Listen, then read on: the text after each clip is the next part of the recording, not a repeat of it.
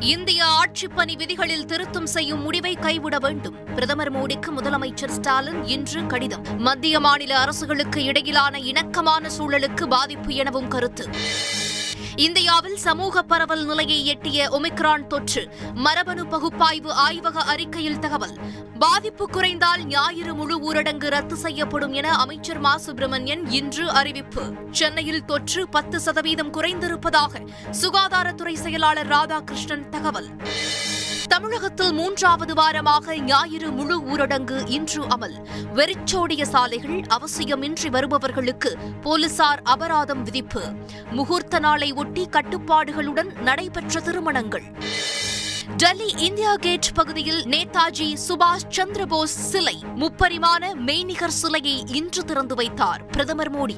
இந்திய தாய் நாட்டை சுதந்திரத்திற்காக போர்க்களமாக மாற்றியவர் நேதாஜி எனவும் புகழாரம். சென்னை வடபழனி முருகன் கோயிலில் பதினைந்து ஆண்டுகளுக்கு பிறகு இன்று குடமுழக்கு விழா. பக்தர்களுக்கு அனுமதி மறுப்பு. சாலையில் நின்று தரிசனம் செய்த பக்தர்கள். சையது மோடி சர்வதேச பேட்மிண்டன் தொடரின் இறுதிப் போட்டி. வெற்றி பெற்று சாம்பியன் பட்டம் வென்றார் பி வி சிந்து.